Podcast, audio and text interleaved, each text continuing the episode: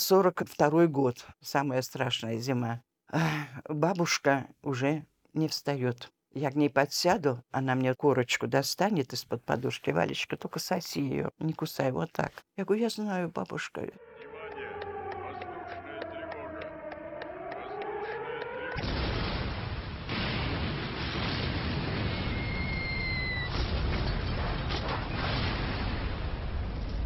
Привет-привет, меня зовут Миша Ронкайне, а слушаете вы тюремный подкаст. Я беседую с людьми, которые сидели в тюрьмах разных стран мира.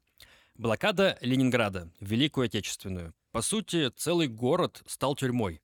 900 дней, два с половиной года, он был окружен немцами и их союзниками. 900 дней жители Ленинграда были заключенными в блокадное кольцо и выживали как могли. Многие никак не могли и не выживали. Валентине Николаевне, тогда просто Валечке, на начало блокады было всего 4 года. Но, боже, насколько же у нее ясная память. Войну ей было мало, сейчас уже много, почти 90, но сколько она всего помнит. Ради этой записи я приехал к Валентине Николаевне в Петербург. Мы записывались лично. Обычно я по WhatsApp пишусь. Ладно, погнали. Дослушивайте выпуск до конца, а начинаем сначала. Начало войны. 22 июня 1941 года. Вот я помню лето, теплый день, утро. У меня папа положил гамак и говорит, Вальчика, я бегу в магазин. И пошел. Ну и вот папа только ушел и бежит. Проскочил через калетку и мимо меня, а окна открыто, первый этаж, и там гремит посуда. Мама к завтраку готовит. И вот что я запомнил, вдруг мама так плакала на взрыв, как по покойнику. А, я так испугалась. Думаю, что ж там с мамой случилось-то? Я стала слезать, упала, колени разбила. Пришла, и вдруг дедушка сидит и говорит, родные, Запомните, война будет страшная. А у нас Первую мировую прошел. А у нас семья большая. Дедушка, бабушка, мама, папа, я, брат, сестра, они от первого маминого мужа. И два маминых брата, уже взрослые. Дядя Петя, дядя Степа. И потом вдруг помню опять слезы, и мы провожаем. Сначала папу, он в шинели, у него мешок вещевой. Мама плачет, а он меня на руках несет, и вот строй идет, он меня маме отдает, и вот уходит. Потом, помню, мама стоит на коленях, обнимает ноги Сережи. Сережа, тебе еще нет 18. Куда? И слышь, он говорит, у нас весь класс, мы идем, добровольцы. Мама плачет на взрыв. Ушел. Потом дядя Степа, дядя Петя. Уже я их не провожала, она сказала, ну, мы проводили. Дядя Степа был шофер, он потом погиб на Ладоге, ушел под лед. Теперь помню, зима, мама колет дрова в штакетничке. Я смотрю в окно. Все мужчины уже ушли? Да, уже никого нету. Я, сестра и мама. И вдруг я смотрю, папа, и кричу, мама, папа, папа идет. Она говорит, папа на войне. Я говорю, да папа же идет. Он идет высокий, а у него так пола шинели расходятся. Мама увидела, я запомнила, что она бежит к нему, вот как колола, так с топором к нему бежит обнялись, и вот он заходит, говорит, Дуня, у меня 20 минут, наш полк проходит по Энгельса. Я сказал, вот мой дом. Мне разрешили. Помню, он взял меня на колени, взял ручку, вот так меня обрисовал и положил в карманчик. Все. В 42-м он погиб, в 43-м нам пришла похоронка. Я сейчас скажу, что еще я помню. Это было 8 сентября. Мы сидим. Я, сестра старшая, Мария, Витенька со мной сидел с нашим домом. У нас дом пополам. Грузовик, поднятые борта. Я помню, что мы не видим по бокам ничего. И скамеечки. И я сижу в панамочке в белых носочках на первом ряду. Как я потом узнала, стали детей собирать, эвакуировать. Вдруг бежит мама и кричит. «Мария!» Сестра, в общем, запомнила, что она сказала, «Вальку снимай!» А ей, помню, говорят, тетя Дуся, вы что, уже вещи все в вагонах? Она говорит, умирать будем вместе. Мария меня принимает, а эти дети уезжают. Теперь перескочу. История вот этих детей. Я уже руководитель, вывожу лагеря, детские сады. 41 год вывозила. Меня шофер везет на приемку принять сады. Дорога грунтовая, поле зеленое, никого ни души. И вдруг он такой гудок дает. Я говорю, кому ты гудишь, даже коров нет. Он на меня посмотрел, говорит, Валентинка, давайте выйдем. Я вышла, он меня ведет. Посреди этого поля стоит памятник детям Ленинграда. Я даже не знала, что такое есть. И я заплакала. Вот когда мы сидели в грузовике, мы должны были ехать на этом поезде. Это было 8 сентября. 8 сентября закрыли блокаду. Замкнули кольцо. Замкнули. И вот наш состав стали расстреливать. Полный состав детей. Вагонов 10 налетели вместо Шмидты. И вот это поле — это общая могила. Там рядом есть деревня. Кто был жив, они забрали. Но пришли немцы и всех уничтожили. И жителей, и всех. Потом, помню, мама говорит, Валечка, пойдем хоть где-то наберем каких-нибудь полешек, растопить. Буржуйки ставили уже не печи, а буржуечки. И мы идем, где сейчас метро, удельное, идем мимо здания, там психбольница. Она и сейчас существует. Мама идет и говорит, не смотри туда. Меня так отвернула. Ну как ребенку не смотри? И вдруг смотрю, со второго этажа доски кидают в машину, в грузовик. Думаю, что не смотреть, доски кидают. И вдруг у меня такой ужас. Оказалось, у этих досок руки, ноги есть. Это люди, высохшие, как доски. От холода, от голода. Видимо, персонал был на фронте. Родные эвакуированы. Уже никто не кормил, они запертые были. Но это издержки войны, как я потом поняла. И вот раненых много, надо было госпиталь. Это вот 42-й. И вот, чтобы очистить, скидывали вот эти трупы, прямо в машину вывозили. Какие у вас эмоции были? Ужас. Я впервые увидела покойника. Даже сейчас вот у меня мурашки. А отапливать госпиталь надо дрова. Дров нет. У нас деревянные дома. Наши дома стали ломать. А вы жили на удельно? Частный сектор был? Частный, да. А нам дали дальше дом рядом, Ярославский. Переехали туда. А на Ярославском попал фугас, дом загорелся. После этого мы ходили смотреть дом. Дали Босков и саперный переулок. Первый этаж. Самый центр Петербурга. Да, да. Мама вошла, а я, мама, как красиво. А там все застелено, подушки, чистенько. То есть люди убрались и эвакуировались. А мама вдруг встала и говорит, мне чужого не надо. То есть отказались? Да, ну как же чужие вещи, люди вернутся. И тогда нам дали вот напротив дом на пятом этаже угол Боскова и Восстания. Московский вокзал. Да. И нам дали почти пустые. Комод какой-то остался. Шкаф из фанеры был. Кровать, столы, стулья и еще что-то. Четыре комнаты. 25, 30 метров, 12, 9. Я запомнила, потому что потом же я выросла там. То есть вы как буржуй жили? Как буржуи. Настолько мало людей оставалось в городе? Да. Вы втроем там жили? Да, мы втроем. И вот попали вот в эти каменные джунгли. Воды нет, света нет. Четко 42 год почувствовали. Ни воды, ни света, ничего. А вы на последнем этаже? На последнем. Крыша текла, наверное? Нет, крыша не текла. Крыши, кстати, добротные тогда строили. Но бегали с мамой, гасили вот эти фугасные бомбы, если попадали. Она не взрывается, она загорается. И на каждом чердаке каждого дома был песок. Песком засыпешь, она потухнет. И все в доме, кто еще жив, они обязаны дежурить там были. На чердаке? На чердаке. А как отличить, это фугасная летит бомба или обычная? Если бы такая бомба, уже некому там было бы и собирать, и тушить, и все бы, и дома не было. Потом в подвал прятались, когда бомбежка. Но перестали прятаться, когда наш дом 22, а напротив какой дом не помню, и вдруг у него попадает бомба. Все задрожало, всякие осколки, а фасад стоит. При Петре с яйцами замес сделали, в середину попадает, а стены стоят. Такое ощущение, что ничего не попало. И вот, когда эта бомба попала напротив нас, а внизу были люди в подвале, их засыпало, они все погибли там. И мама сказала, лучше так умереть, чем в подвале задохнуться. И мы перестали спускаться. А вы эти завалы потом разбирали? Да. Были бригады, которые развалы разбирали, людей спасали. Бригады из женщин? Конечно, мужчины все же на фронте. И перестали мы спускаться туда, и стали выживать. Вот представь, холод, зима, мороз, обогреться нечем. И все рабочие на заводе делали буржуйки, бочка металлическая на ножках, вырезанное окошечко, там вкладываешь дрова, а труба в окно выходит в эту буржуйку. Мама книги сжигала, а крышка плоская, ставим кипяточек подогреть. Стекла были в окнах? Сначала были, а потом уже не было. Фанерами забивали, а отверстие кругленькое, чтобы труба выходила. Было темно полностью и днем? Конечно. Но у нас лампадки были. Мама лампадки жгла. Рядом завод Судельной Поклонной горы, там дедушка работал, танки ремонтировали. Мы даже видели, как они их обкатывали потом. Это ужас. Мы маленькие, а он такой страшно. На заводе они там ночевали. Дедушка только какие-то дни выбирался и приносил маленькую баночку, похлебочку, их там рабочих подкармливали.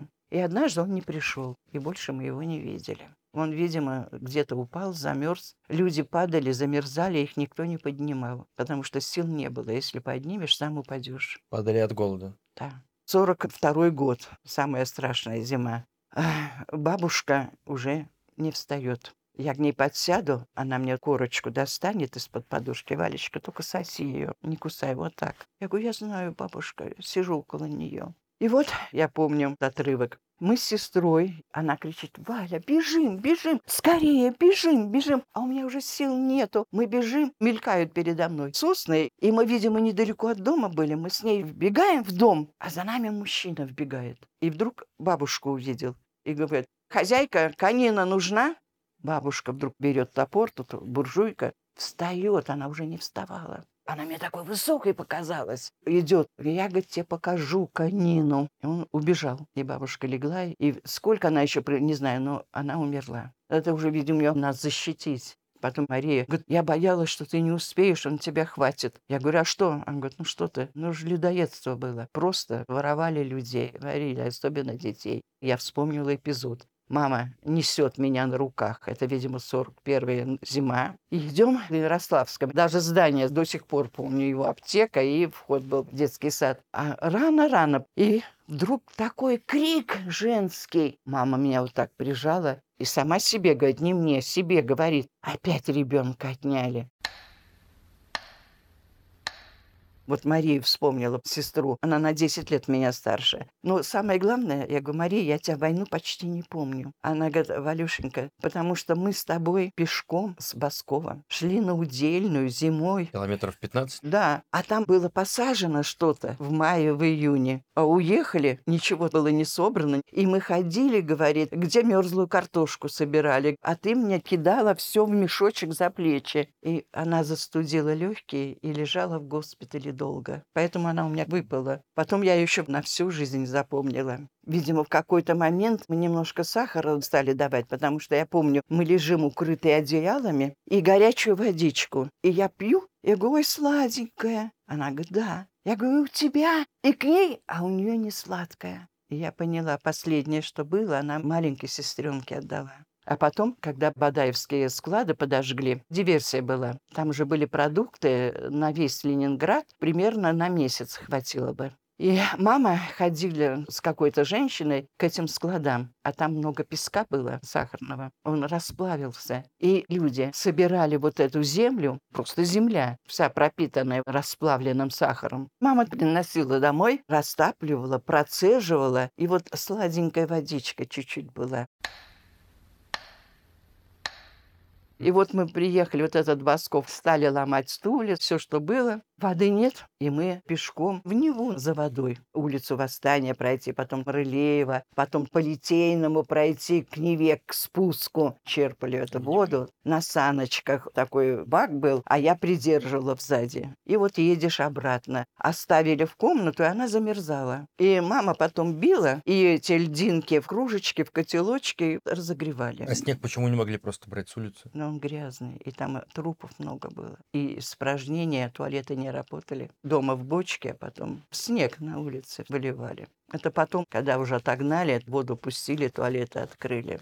И вот однажды несколько льдинок осталось, и вдруг входит соседка. У нас квартира 16, а так 15. Женщина. У нее все уже умерли, она одна осталась. И мама говорит, Валя, льдинки подогрей. Я говорю, мама, как крикнет. Я что сказала? Пришел человек, не спрашивай зачем. Кипятку налей. «А, я скорее собрала, подставила. Мы ее напоили. А потом какое-то время прошло, и в наш дом попадает бомба. И как раз где 15-я квартира, все пробито. Я была дома одна. Я последнее помню, что меня отбросило к стене, мне пробило голову. И мама приходит с работы, а пожарный вокруг. Она говорит, у меня там ребенок. Она говорит, там никого нет живых. Она говорит, достаньте мне труп ребенка. Вот мои окна, пятый этаж. До меня двое суток не могли добраться. Где наша площадка, там полностью полуразрушенные лестницы, подход к нашей квартире завалено. Вы без сознания лежали все это время? Да, я уже не помню, как меня доставали. А когда вынесли, мама говорит, ты вся в крови. И вдруг говорит, да она же дышит. Меня увезли в госпиталь, который у Смольного. Военные солдаты лежали раненые. Я потом говорю, мама, а почему я лежала там, где много белья? Она говорит, ну тебя же не могли положить в палату, где военные, где солдаты. Тебя положили, где хранят белье.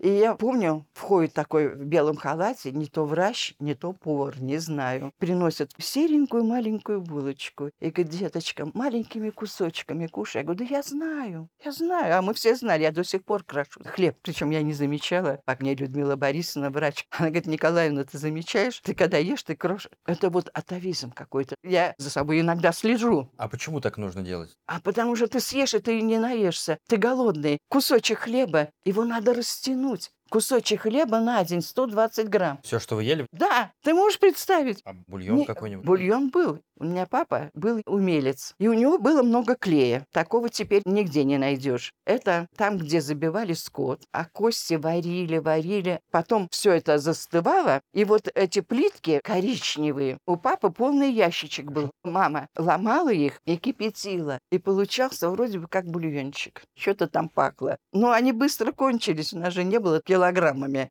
Потом у нас же много было мужчин, а раньше ремни. У всех были натуральные. Мама их чистила сначала, отмывала, рубила, а потом отваривали. Потом карточки ввели. Мама мне давала карточку, чтобы я отоварила напротив дома магазин. И там такая Валя была продавщица во время войны. И помню, однажды я прихожу, и вдруг она мне говорит, Валечка, вот мама тут была твоя, забыла маслица. Вот такой пузырек тоненький я приношу домой. Она говорит, ну как же, я же ничего не забывала. Это уж она тебя подкормить решила. Я одна в доме осталась, детей уже не было. Я потом уже была взрослая. Она еще работала уже, директором была магазина. Я говорю, Валечка, я помню, как ты мне этот пузырек, это маслица дала. Она мне говорит, ты такая была худенькая, у тебя синяки под глазом. Сейчас расскажу, как мы мародерами стали. У нас рядом дом Люда такая жила, девочка, чуть постарше. И вот мы с ней предоставлены себе. Бродили по городу, сады не работал. И вот саперный переулок напротив нашего дома, там штаб был. И мы идем, и вдруг запах дуранды. Стоит машинка такая военная, полотняный верх, от нее запах дуранды. А дуранда – это когда подсолнечное масло делают, семечки закладывают и вот давят и жмыхи. Там вот шелуха вот это от семечек. Потом там остаточки, может быть, чего-то. А потом это все спрессовывали, такой круг, внутри дырка. Я потом узнал, это лошадей кормили во время войны этой дурандой. Меня Людка подсадила туда. Я увидела этот круг. Я его скинула ей. Он упал, разбился. Я говорю, Люда, помоги мне, помоги. Самой мне не слезть. А она скорее вхапает вот это. А я там сижу. И вдруг выходит такой в белой полушубке, у него портупея, увидел, вот впервые услышала, как матом ругаются. Я поняла, что это плохие слова. Это офицер был? Ну, наверное. Меня схватил за шкирку и как-то вышвырнул.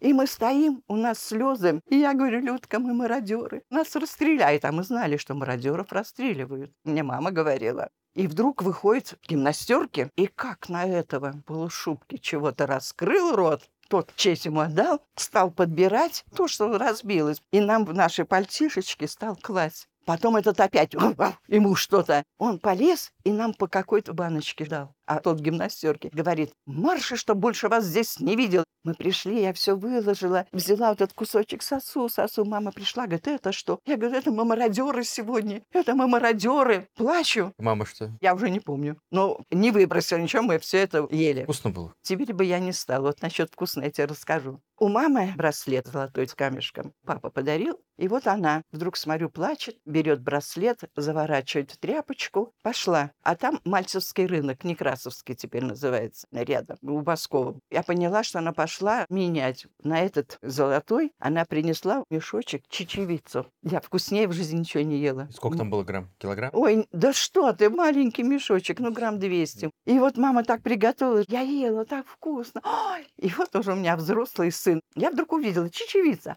Ой! Я говорю, Андрюшка, я тебе сегодня такое блюдо приготовлю.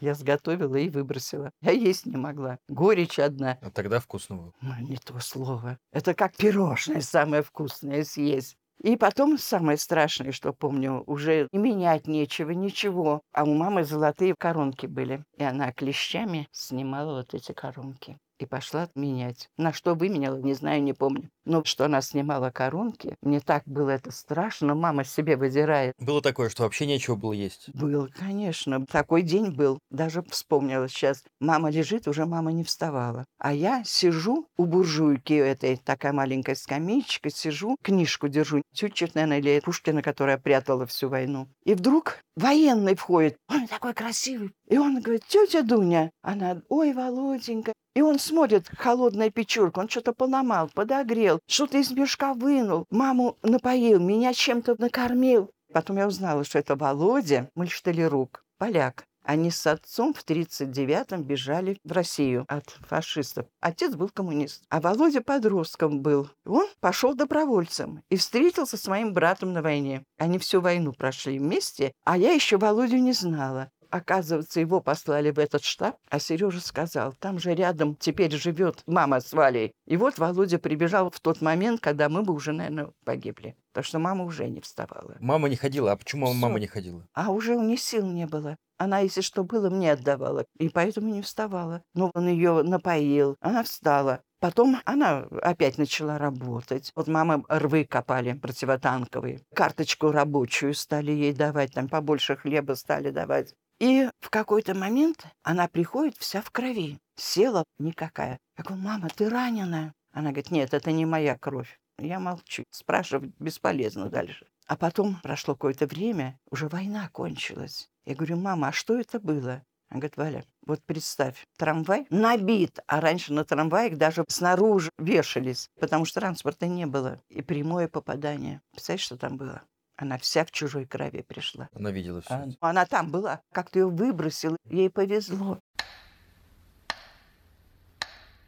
А чем вы целыми днями занимались? Мы болтались по улицам. Движение, все интересно. Я расскажу, как меня один офицер спас. Иду я по Некрасовой улице. И вдруг мужчина выскакивает, меня раз и в подворотню. Я испугалась. А он мне что-то говорит, а я не могу понять, что он говорит мне. И вдруг я смотрю, дом падает. Оказывается, он видел бомбы, сбросили. А не слышно, когда бомба падает? Ну, я звука не помню, только помню, как на взрывной волне. Из дома валенок летит. А как вы не боялись э, гулять одна, если детей воровали? Никто не боялся. Вот я и Людка, мы болтались. Говорите, воровали детей, мама боялась. Но мы же дети. Меня же однажды почти украли. Вот это как раз тепло было. Мы стоим на Босков переулок. Подходит женщина. Девочки, хотите конфеток? Людка убежала. А я говорю, хочу. Она берет меня за руку и ведет. Я даже маршрут помню. Переходим Босков, там магазинчик. Переходим Некрасово, угловой дом. Там тоже магазинчик. И заводит в парадную. И когда вдруг она постучала, не просто вот как стучат, а вот так вот, и сжала мне руку, вот так сжала. И я поняла, зло какое-то. Но я, видимо, хитрая была. Вот эту руку она мне сжала, а я, как будто мне там что-то надо поправить. И она мне ослабила руку, и я как рванула. И уже взрослая я проходила мимо в эту парадную и к двери подошла. Так и хочется зайти, кто там жил, что там вообще хотели со мной сделать. Вы так и не постучали? Нет, не стала. Но я постояла, и я вот даже вот помню, как я рванула. А еще тогда же очень было много бандитов, воров. И вот несколько раз ломали нашу дверь в квартиру. А так как четыре комнаты, видимо, жил какой-то богатый. Мама пришла с работы. Я говорю, кто-то вот в дверь все. Она говорит, какое счастье, что здесь жил банкир какой-то. Оказывается, наша дверь с парадной главной была обшита металлом. Не могли взломать. Не могли. А там были две двери, а вторая дверь щеколдой еще большой закрывалась. То есть вы сидите Да, там в ломают. темной квартире. Мы, считай, на кухоньке жили, на маленькой, чтобы обогреться. И я вот слышала, что там... Что-то к вам ломится. Да, а еще уже кончилась война. У нас еще черный ход был. И вдруг звонок. Я открываю, и я продолжаю держать. Сколько мама говорила, не открывай, никому. А я так смотрю, а за дверью мужчина стоит. И говорит, девочка, а кто у тебя дома? И я тут говорю, а вам кого, брата или папу? И мужик вот так, как ногой, раз, и дверь захлопнул. И мне палец. И ноготь был, все тут сломано. Я маме не сказала, ела левой рукой. А что они хотели? Войти, ограбить, стальная дверь. Они думали, что здесь миллионеры живут. А сколько карточек воровали? Человек идет, карточку, они выхватывали. И люди умирали. Ну а помните эти дни, что вам хотелось? Просто весь день хотелось есть? Все время хотелось есть. Кипяточком горячим запивали. Помогало? Помогало, конечно. У вас была мысль съесть человека? Ну что вы. Нет, я бы скорее сама умерла. Мы кота не могли съесть. Вот потом, когда дорогу жизни-то открыли, какие-то продукты пошли. Нам увеличили паёк, выдали карточки. На карточке можно было и крупу, и все, ну, понемножку, не килограммами. Было так, угол Некрасова магазин. Со двора всю ночь стояли люди в очереди, чтобы, когда откроются, получить, потому что на всех бы не хватило. Но если ребенок не стоит, на него не дают. Поэтому мы тоже стояли вместе с родителями во дворе ночью. Помню, что все молча стояли. И где-то там костерчик разожгут, чтобы обогреться. Так ненавидела эти очереди. Всю ночь стояли очереди Всю зимой? Да. Ну, это, видимо, не очень длинное время было, потому что я вот такие две очереди помню. Вот этот и еще в один магазин. А что еще работало, кроме магазинов? Ну, Как- рынок, вот я в нем не была. Мама туда меняла коронки. А потом, когда стали уже отгонять фашистов, это, видимо, в 43-м дали свет, дали воду. Это такое счастье было, что можно было в туалет сходить. Но самое главное, улица Некрасова, дом Некрасова, поэта, там его резиденция была, напротив парадный красивый подъезд. И в этом доме была баня старинная. И дали воду, и люди пошли в баню. Мужчины, женщины, все вместе, мы не разбирались. Я вот видела, но я не воспринимала, что это мужчина. Как мощи все были. И вот это тепло. А я, видимо, была одна ребенком, потому что, помню, женщина подходит и говорит, мамочка, там же ванна есть, налейте водички, пусть ребенок в теплой водичке. Я помню, в ванну меня положили. Ой, это ощущение тепла. До сих пор я обожаю ванну, я ненавижу душ. Опустили волосы, а там пленочка, а это, говорит, вошки, вши. С волос ваших? Ну, конечно, мы ж не мылись. Вы вообще не мылись? Лицо омывали. Ну, ты ж понимаешь, нет воды, пить нечего. А тут еще те- тело нечем помыть. В речке можно помыться? Я лето не помню. Я помню зиму, потому что это самое страшное было для меня. А лето вот я помню только 9 мая. И помню, что открыли детский сад на втором этаже. Угол Некрасовой, напротив нашего почти дома. Ни кровати не было, ничего. Стали кашку давать. И я помню, что эту кашу я чуть ли не руками готова была запихнуть. Помню, что вот как овсяная. Я ее до сих пор не ем, но тогда я ее просто готова была с тарелкой съесть. И мы покушать и ложились спать на столе. А потом уже сняли блокаду, я как поняла. Это, видимо, уже 44-й год. Завезли кровати и белье, полная расслабуха. Уже не бомбят. Белье, мы лежим, тишина, мы уснули спокойно. Вот стыдно сказать, я описалась. И я заплакала, а я помню, он подходит и говорит, не плачь, не ты одна, не ты одна. Вы гуляли по улицам, выходили по Петербургу в момент самого его упадка. Как он выглядел, этот ну, прекрасный город? Ну, Он был занесен весь снегом. Снег не убирали. Покуда? Выше меня, конечно. Трамваи, троллейбусы стояли замерзшие. Это потом уже их э, запустили к концу 43 года. А детей почти не было на улице? Нет, Все почти не было. Но когда детский сад открыли, 44-м, тут уже дети появились. А Ну, по улице вы болтались вдвоем с вашей подругой? Иногда одна, иногда с подругой. Мама на работе. Что сидеть? Мы болтались по улицам. Ходишь и смотришь, может, где-то что найдешь. Что-то находили? Нет, вот когда уже сняли блокаду, появились даже конфетки в магазинах. Люди ели конфетки, а фантики кидали. Мы с Людкой ходили, подбирали и их нюхали. До сих пор помню, ананасовые. Нюхали. Во время войны я видела сон. Я его до сих пор помню. Лес, как у Шишкина. Утром в сосновом бару? Да, да. Но я тогда еще Шишкина не знала. Я ж потом картину увидела. Я маленькая, переваливаюсь, иду, темно, я боюсь. Сосны, ели, поваленные деревья. И вдруг смотрю, сидит женщина, вот так у нее накинута, и так у нее ребенок. И она так на меня смотрит. И я ей говорю, что ты так печально на меня смотришь? И у нее так вот слеза течет. И вдруг она улыбается. И я заулыбалась и проснулась от какого-то счастья. Уже, будучи в Совете ветеранов, ездили в Псков, Новгород на экскурсии, я увидела Божью Матерь. И у него голая ножка. Вы запомнили эту голую? Я запомнила, я так смотрела на ребенка, и вот вижу, и ножка торчит. У меня теперь эта икона дома. Что за икона? Казанская Божья Матерь. Единственная икона. Уважаемые гости, информируем вас, что в ближайшее время в отеле будет проводиться тестирование системы пожарной сигнализации. Просьба оставаться на своих местах. Приносим извинения за доставленные неудобства. Войну похожее было? Ой, похуже. Это что? Во-первых, сначала метроном начинает работать. Потом внимание, внимание. Больше не вздрагиваете от такого, когда... Нет, нет. А тогда вздрагивали? Привыкаешь, ну ненавидишь уже это, не хочется все переживать. Сначала метроном начинается. Да, сначала метроном. Внимание! Во, внимание, вот так же все. Ситуация. М. Всем немедленно покинуть здание, используя эвакуационные Да пошел. Да, метроном сначала, потом... А потом вот, голос. внимание, на этот район идет бомбежка. В какой район, там сообщают. Внимание! Говорит Ленинград. Штаб местной противовоздушной обороны объявляет воздушную тревогу. Как часто бомбили? Все время бомбили. Каждый день? Все время, конечно. Сегодня Пулковские высоты проезжали. Здесь стояли немцы уже. А с Пулковск хорошо видно Исаки, собор. А тогда же, понимаешь, Исаки перекрашивали. Серое. И не видно. Небо серое. Купол все вот таким цветом красили. Единственная бомба попала в Исаки. Ее не заделали, ничего, так осталось. Одна вмятинка только. Когда гиды показывают город гостям, а вот шпиль Петропавловской крепости, на нее надели чехол серый. У брата был знакомый, а у него был брат, который вот этот чехол надевал. Представляете, какая вышина? А потом он же его и снимал, уже на вертолете.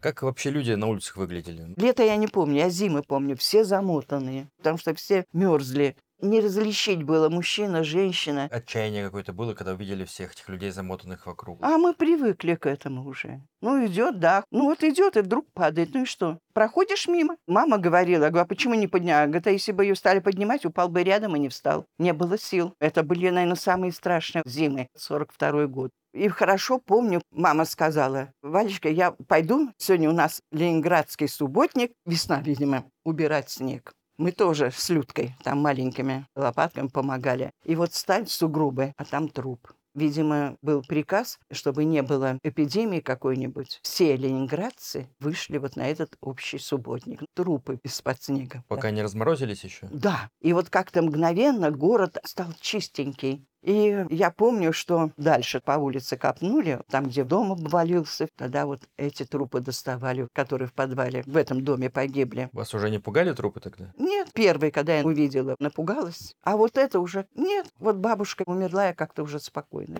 Адаптация А произошла. как бабушка умерла, помните? Что? Помнишь, а просто ее не стало. Мама говорит, бабушка умерла. В то время, во время блокады, какие у вас радости были, как у ребенка? Мы сидели с голода, где бы погреться, где бы горяченького выпить. Ну вот Володя приехал, меня вот угостил. Радость. Вот булочку в госпитале принесли. Радость. Фантики мы искали, играли. Кто забьет? Такая игра была у нас. Ничего не было. Не было игрушек. Я спасалась книжками. Во время войны читала Пушкина. Всю прозу его читала. У меня одна книжка была. Она толстая, антикварная. Я ее потом сдала. У меня трудный момент был в жизни. Со старой орфографикой? Да, 1800. Издание Пушкинское. А, еще при жизни Пушкина? Конечно, я ее вот хранила у тела, чтобы мама не сожгла. Мама могла. Мама могла, она сжгла книги. Вот у Печурки свет, от нее огонь идет, и под лампадкой я читала. А где вы для лампад брали масло? Церковь. Мама все время водила меня в церковь. В церкви работали, священники служили. В том же районе, где Рылеева, где Чернышевская, там еще стояли дирижабли огромные. Мимо них проходили, мы их трогали. Что они там делали? Это от самолетов. Их поднимали вверх, и вот если ты старую хронику увидишь по Ленинградам, небо все в дирижаблях. Там стояли постовые, и они, как только на лед, поднимали туда. Чтобы мешать. Да.